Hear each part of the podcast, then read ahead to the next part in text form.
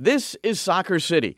Uh, we'll be heading to Flushing Meadows for our Soccer on the Block with a coach, a parent, and a player from the Bolaños Soccer Academy, a fixture for both youth and adult soccer for over 25 years in Queens.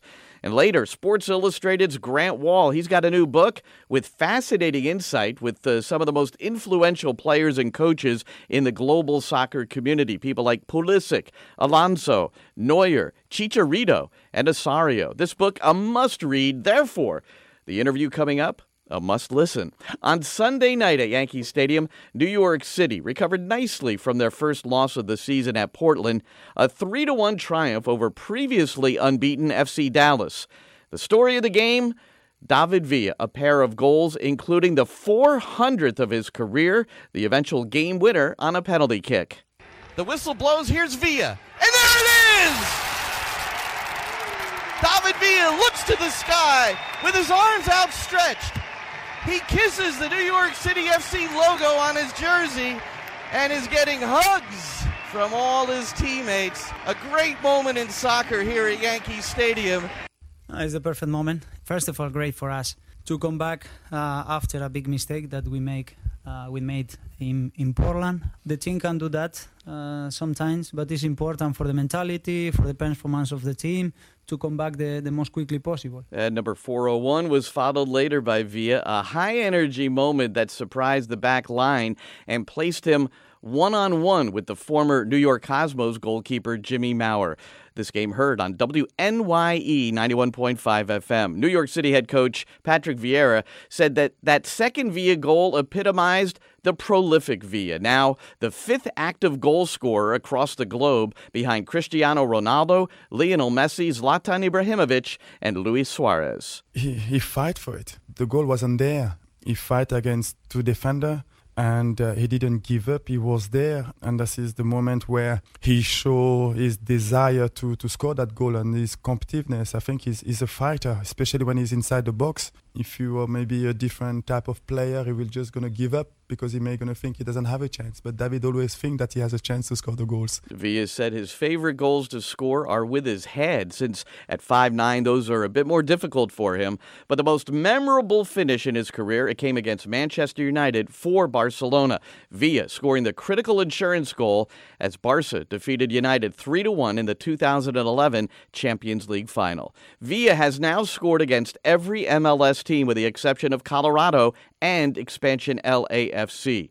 For New York City, their first win ever over FC Dallas, and the Boys in Blue will move ahead of Atlanta and into first place of the Eastern Conference and overall in Major League Soccer. Laying low from the spotlight, but an important cog at the back in Sunday night's win was center back Sebastian Ibeagha, the 2017 USL Defender of the Year, making his second spot start in place of Maxime Chanot, who was tending to a personal matter with his family. Ibeagha got the job done in the win over the LA Galaxy in week two and impressed his coach once again on Sunday. Seb uh, surprised me every uh, every day. He played today like he was with us for the last three years, but at the same time, he's a really um, smart kid, working well in training, always asking questions and um, and I'm really happy with the way he played today. And um, it wasn't easy at all because we played against. I believe one of the best team in this league. Ibeagha is a product of the Houston Dynamo Academy and a four-year starter at Duke and he's managed to feel secure in his role. I feel really confident in my game right now, and that's a testament to Patrick and the whole staff and the whole team. And I think that's kind of what he wants. He, he like he said, I said earlier, he preaches every week that anything can change, anyone can start, and so he wants everyone to be, you know, sharp and everything like that. And I've been lucky, and I've come on, and I've done well competing week in and week out with three other central defenders Chanot, Alexander Callens, and Cedric Hountondji, who has yet to make his New York City FC debut. Next up, the Hudson River Derby. The New York Red Bulls will host City at Red Bull Arena this Saturday, the first of three meetings this season. The Red Bulls won seven of the first eight games in this series, but NYC has recovered with two wins and a draw in 2017. Last week, New York City unveiled its first team training facility, Etihad City Football Academy in Orangeburg, New York. The facility shares the design elements uh, with the first two city football academies in Manchester and then Melbourne. Uh, it's got everything for the players and staff. Uh, I was among the media who got a tour and then was put through the paces, a gym workout a technical warm up with assistant coach Christian Wilson, and observations by Vieira himself. I'm still feeling the effects, by the way. Vieira, though, does cherish the move from SUNY Purchase to the place they can now call home. As a coach and as a, as a, as a team, we have everything that we need to, to, to improve ourselves and to work well. Um, you know, on the tactical side, we have uh, the cameras around the field. We we have a TV where we can move things around. We we have they give us the tools to improve ourselves, and uh, and I'm really happy with that. And we have them more under control here because. Uh, the breakfast is really good. We have our chef, and that is an important tool as well to have. We have our chef who make some fresh fruit, so them to come early, have a good breakfast, training, have a good lunch, and they can even take some at home if they want. Uh, Vieira says the entire team voluntarily comes in from breakfast. It's that good. Plus, it's about the preparation of the overall athlete. I didn't need to say they come in by themselves, and all of them come in. And I think that is the that is the good about this facility is that, you know, you can't fool players. They they they when you give them what they want to improve themselves, and if you give them the tools, then they will uh, they will do it. Uh, I didn't need to tell them to uh, to come for breakfast. They come in because they know the food is fresh, they know that it's good, and they eat what they need. Tommy McNamara is one of those first team players, a familiar face for the West Nyack, New York native, whose parents live just three miles from the facility. McNamara, he played in the town's rec league when he was three and four years old and used to ride his bicycle in the area. It was just a plot of just plot of land, just with trees and everything across the street. The same thing, I believe, until they built it. You know, my sister grew up on the fields across the street. My cousins did and still continue to play on those streets. So yeah, so it's like full circle basically. Never in a million years when I was growing up did I imagine that this would be here. But then it didn't even cross my mind that there would be a professional soccer team here, that that training facility would be here. None of that.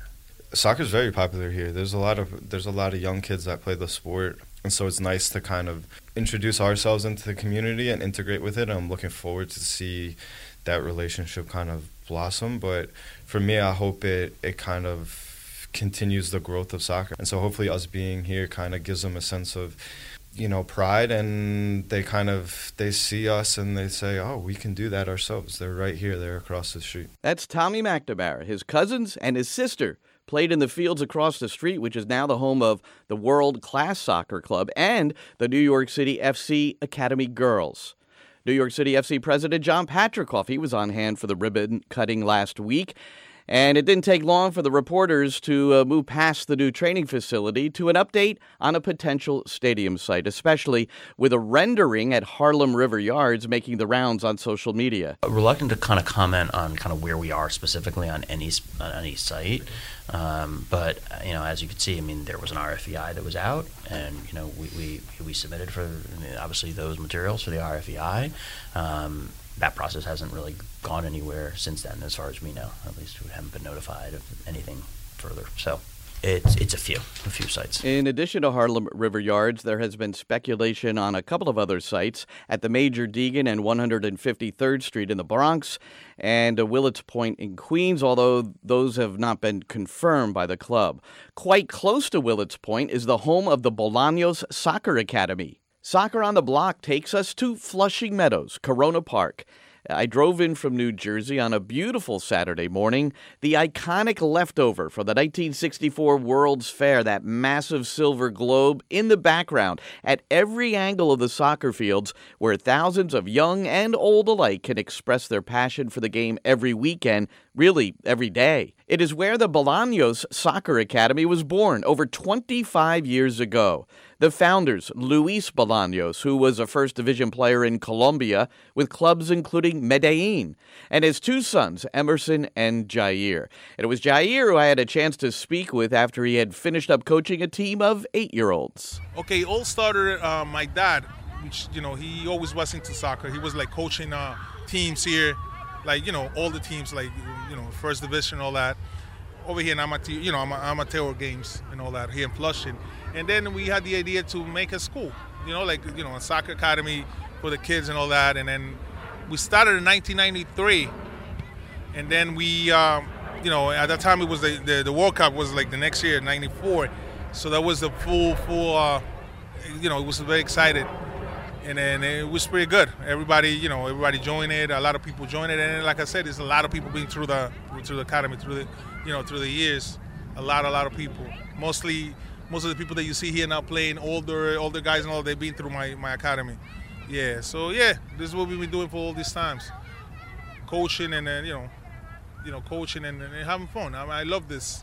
This is what we love. It really must be thousands of kids that have come oh, through this. You, listen, um, right now we have kids that you know now the dads bring the, the, the, kids now that I used to coach.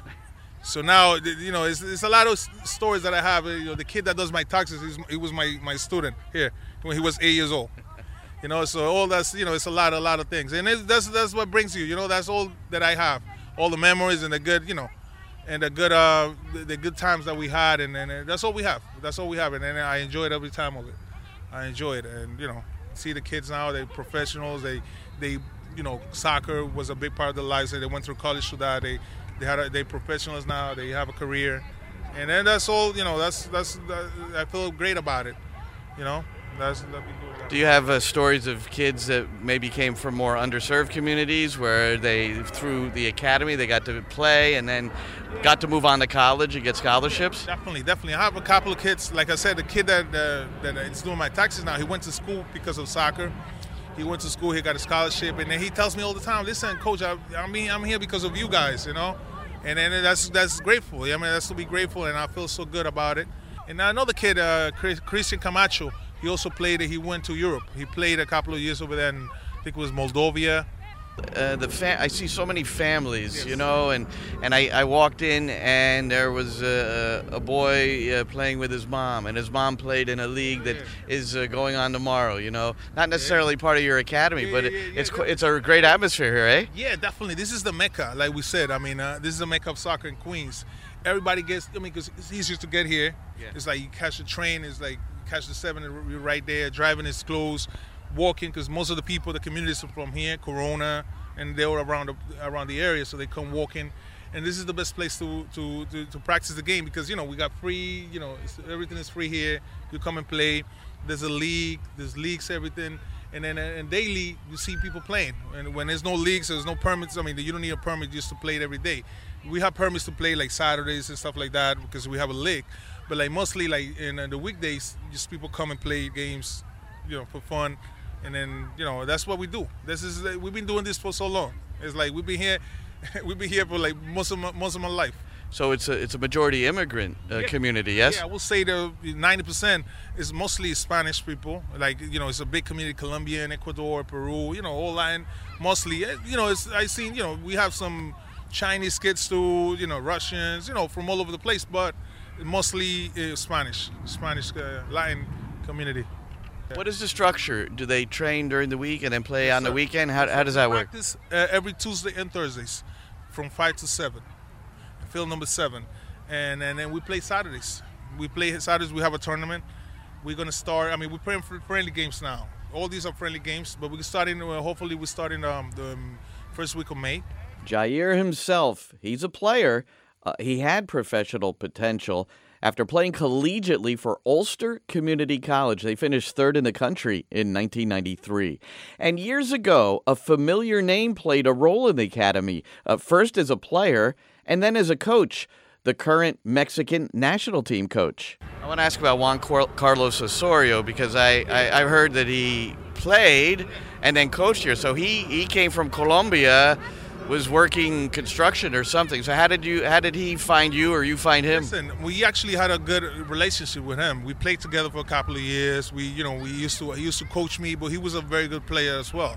He used to play with us and all that, and he was very well. He was very good actually playing soccer. So we played for a long time. We played together. Nice guy, you know, very helpful. He he got into um, a lot of physique. He used to he like he loved to train and and, and you know all that, and then uh, he tried to introduce that to us, like you know you know eat well and all that stuff. And it was hard because everybody was working, so we are trying to you know he's trying to no eat this organic food, this and that. But everybody was like, oh my god, what, how are we gonna do this? You know, we got to go work and then all that. Stuff. But you know, he, he definitely tried, and then and then he made it. he made it like 100 percent. So Juan Carlos was here on a Tuesday and a Thursday, playing on a Saturday. He was playing soccer everywhere, and you know, it's, a, it's an example for everybody here that like if you really want some and you if you really believe in what you in what you want, that's not and that's not better than that. That's the big, that's the best example you can get. Right, and there are many Mexicans among the mix for the Bolaños Academy, the melting pot of soccer in Queens, which is one reason why Jair feels strongly that a professional team in the neighborhood would be welcomed. Nearby Willets Point, a possible stadium site for New York City FC. I think uh, you know be, it would be a big success because everybody hears about soccer. Uh, uh, soccer is the main sport here. Like everybody loves soccer. Like in our countries, soccer is the main sport and like we come from Colombia, Ecuador, Peru, the soccer is the main sport. And then if we have it right here around the corner, what is we gonna do? We're gonna go and watch the games, you know, because we like the, we like the game. It would be a big success. I will definitely that will definitely be. I mean, I have no doubt. Because soccer now is big. It's like you know, I, I couldn't believe it when I got here in the '80s, in the, the um, late '80s. It wasn't like that. It, soccer was like starting, and people like it here and there, but but now everybody plays soccer. It's amazing. Everybody plays soccer, and their nationality it doesn't matter. Everybody plays soccer. Without a stadium, look at this. Imagine the stadium here. Soccer would be crazy. Well, regardless, the atmosphere is festive in the park. Boys, girls, men, and women, families enjoying the culture and the spoils of the sport they love. Latin people are very, you know, happy, and then you know they, they, they create a, a you know a party with, without anything. So we we always happy. We, it's about being happy, playing the game, and being there. You know, people just come here, ten o'clock, and be and leave here ten o'clock. You know, at night. Being here, just the game, you stay the train. You don't have to pay. You don't have to spend a lot of money.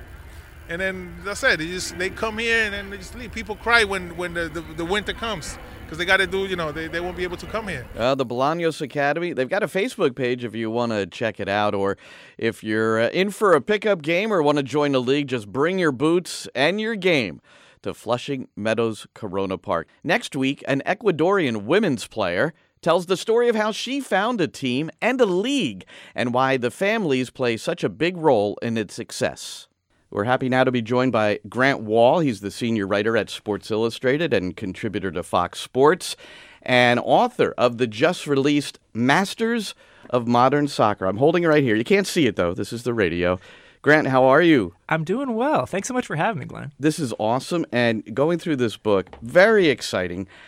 And you have all these different uh, possibilities because you go by position, you go by forward, uh, midfielder, back goalkeeper, coach or manager, and then also sporting director. So the, you had myriad choices of all these positions. How did you how did you narrow it down to these guys? The fun part at the start of this book was to actually make sort of uh, an ideal draft list of the top five people I would pick for each position that's represented in the book because I wanted one to represent each of the spots you just mentioned on the field and coach and, and director of football. And thankfully, luckily, I got my top choice in just about every one. And the couple I didn't get my very top choice, I got the number two or three person. And I was looking for people who were extremely accomplished, world class, or, or very close to it, but also who were extremely intelligent about explaining how they do their job. And that's a pretty small group, not that high a percentage of practitioners are that great at explaining their talent in detail. And these guys all were. How did you determine that, though, before you actually sat down with them? You know, some of these guys I had had interactions with before, like Xabi Alonso. I'd gotten to know over the last several years. I'd interviewed him several times, knew he'd be great for this book. Uh, you know, he's going to be a great manager someday, really smart player for so long. And then other people I had not interviewed, like Vincent Kompany.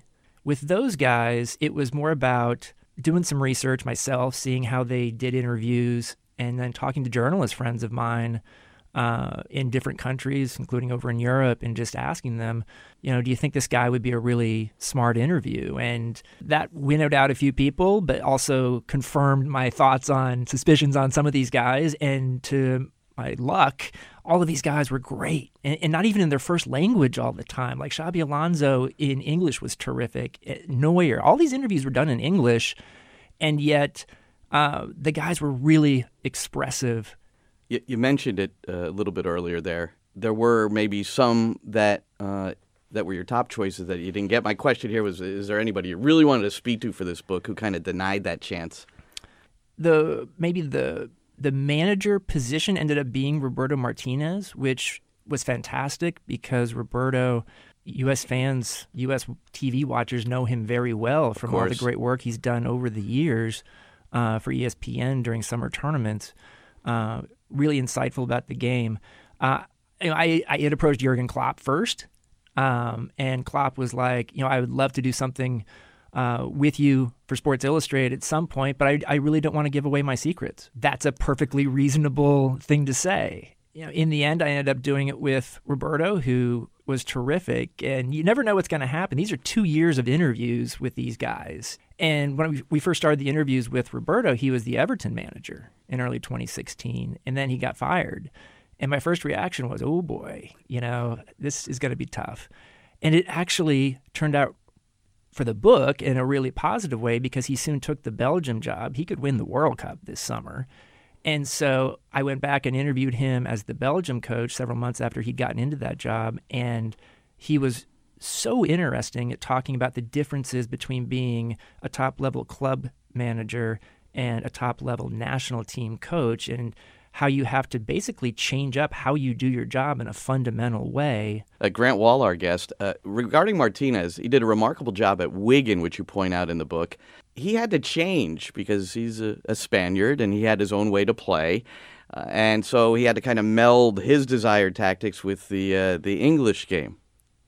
Yeah, and adaptation is so such the key word of that chapter on Roberto Martinez because his whole career and actually his life is defined by adaptation. Here's a guy who grew up in Spain, uh, had very Spanish uh, ideas about how to play the game, then goes to the UK and then spends almost the entirety of his playing career and the first several years of his managing career uh, in a culture that he picked up some things and you know learned to value set pieces and other aspects of playing in a British style um, that I think have helped him. But he's always been very adaptive when it comes to working with the talent he has at his disposal and a willingness to change up what he's doing tactically uh, based on what he needs and is trying to achieve. And he did that over the years. I get into that in detail at Wigan, and it's a remarkable feat of staying up for as long as they did, given the talent and the money they actually had, which wasn't a lot. You quoted some statistic that they were uh, 95% certain based on some calculation to uh, to be relegated uh, every year that he was the manager. Yeah, and that it took so long for it to finally happen it says a lot about R- Roberto Martinez's abilities as a coach. And even that year, they won the FA Cup. So he's a good knockout tournament coach. And I think we're going to see that this summer with Belgium. Even the year that he got fired at Everton, they did really well in knockout tournaments. It was their position in the league and some of the defensive stuff that they dealt with that ended up spelling the end of his time at Everton. Uh, before we leave Martinez, I have to ask you: the uh, it's a guy who really loves the flow of the game, uh, not necessarily dead ball situations. Did he really tell you that he thinks dead balls, set pieces, should count as only half a goal? that is something that Roberto has actually said in a few places over the years, uh, which is amusing and obviously is, is never going to happen, but it's something that he really puts uh, uh, a lot of respect on scoring goals in the run of play. All right, let's go to the midfielders. You mentioned uh, Xabi Alonso, but in the chapter on midfielders, you merge Alonso with uh, someone very familiar to the American uh, public, Christian Pulisic. So how, how exactly did you do that?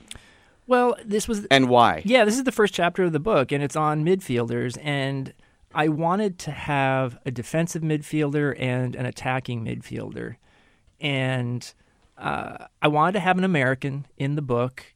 And Christian Pulisic is the closest thing to world class that we have on the men's side in American soccer. And I had spent a fair amount of time with Pulisic over the last couple years and had seen his growth in an interview setting in terms of uh, his ability to uh, to show insight and and to be thoughtful about the sport.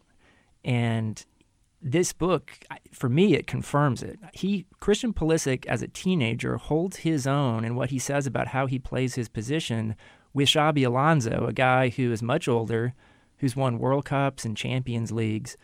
And I think this is a side of Pulisic that maybe American readers haven't totally seen yet and will be uh, really impressed with how he thinks the game. And, and I spent quite a bit of time with Christian and with Xabi uh, in front of a laptop uh, watching clips of them playing. And to actually, it's funny as a journalist, you speak to these guys after games. So by the way, if I could interrupt, yeah. I'm extremely envious of the opportunity that you had to sit there and watch this together with them. But go ahead. But I mean, when you when you sit down with these guys, typically as a journalist after a game, you talk about the game, and and and that's fine. But it's very rare that you actually get mm. into stepping back and talking to them in general terms and then very specific terms about how they play their position, how they approach what they do. It, it's kind of surprising to me that we don't have these conversations more often in the media, which the opportunity to watch an hour of video or two hours of video with Christian Pulisic and, and Xabi Alonso was so educational to me. And just to get a sense of how they think the game and how they're always anticipating what could come next. What am I going to do here if I get the ball? Xabi Alonso, what happens if my team loses the ball? I need to be here. But also to get into, with both of them, some of the things that they're extremely good at. They're basically both finished products as teenagers in certain aspects. So Christian was talking about when it comes to beating, taking guys on one on one and trying to beat them, I feel like I've already I'm, I'm basically almost a finished product there. But where I need to really improve is what I do after I beat somebody and to be smarter with how I decide about being clinical in front of goal or sending a cross or a through ball or, or whatever, shooting. Um, Xabi Alonso told me that his passing skills were basically a finished product by the age of 18, which is pretty impressive when you think about all the different types of passes that this guy unleashed over the years. Um, but you, that, you described his distribution in the book as Chinese water torture. to the opponent. But one area where Alonso said he wasn't a finished product and was still very much continuing his education and why he went to play for Pep Guardiola at Bayern Munich was because he wanted to learn more about the positional aspects of the game and was continuously learning new things under Guardiola, who's fanatical about positioning uh, until he, uh, Alonso retired just a couple years ago. It's it, he uh, he is certainly the coach on the field. I mean, you describe certain situations where he's literally instructing during the run of play. The only thing missing is like a whiteboard on the field. yeah. So you, there's no question he's a manager, future manager. He wants to be a future manager. Uh, in the last years of his career, Alonso was keeping a notebook of notes for his future managing career that he and I talked about a bit. Um, I think he's gone about it the right way. He didn't jump into a job immediately upon retiring as a player last year. That's Grant Wahl, a truly fascinating book, Masters of the Modern Game. We're going to need another episode to check out his choices at Defender and Forward. That'll be next week. You hear it every Tuesday, 1 o'clock, Soccer City. It's available on the TuneIn app and also iTunes. And our next live game broadcast Saturday, the Hudson River Derby. New York City crosses the river to meet rivals New York Red Bulls. Join me along with former NYC defender Chris Wingert. Airtime 1:45 p.m. for the pregame show. I'm Glenn Crooks. Have a great day, everybody.